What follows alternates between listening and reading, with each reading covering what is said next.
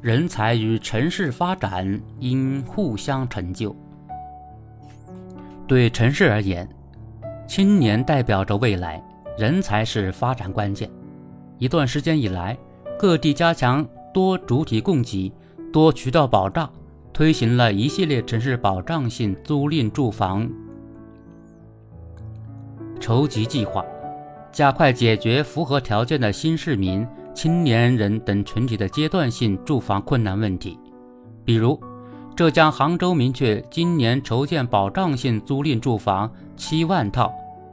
江苏苏州今年计划新增青年人才公寓两万套，加快打造一批高品质人才社区，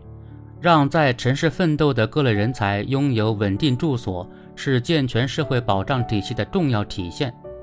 有助于提升他们在城市生活中的获得感、幸福感、安全感。让人才发展与城市发展互相促进、互相成就。栽下梧桐树，引得凤凰来。要吸引人才到来，就要尽量尽最大努力解决人才的后顾之忧。除了解决好住房问题，还要努力营造待遇适当、保障有利的生活环境。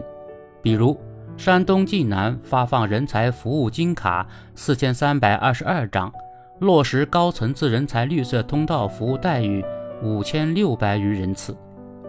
设立七十五所人才子女定点储备校，助力人才兴业发展、乐业安居，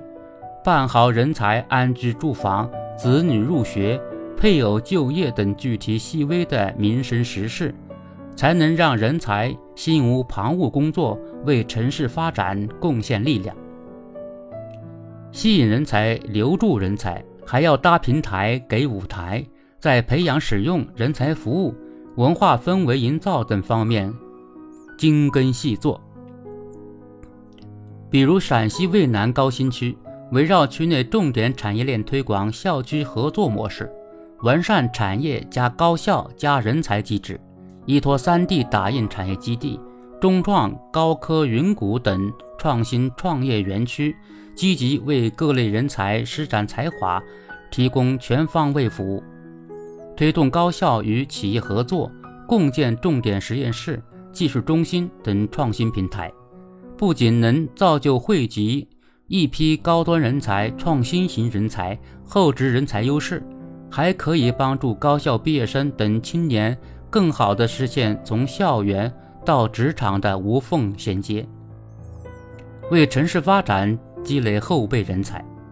城市间的竞争归根结底是人才的竞争。充分发挥人才优势，既要创造公正平等、竞争择优的制度环境，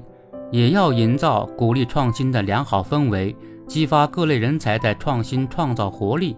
才能把人才优势转化为创新优势、科技优势、产业优势。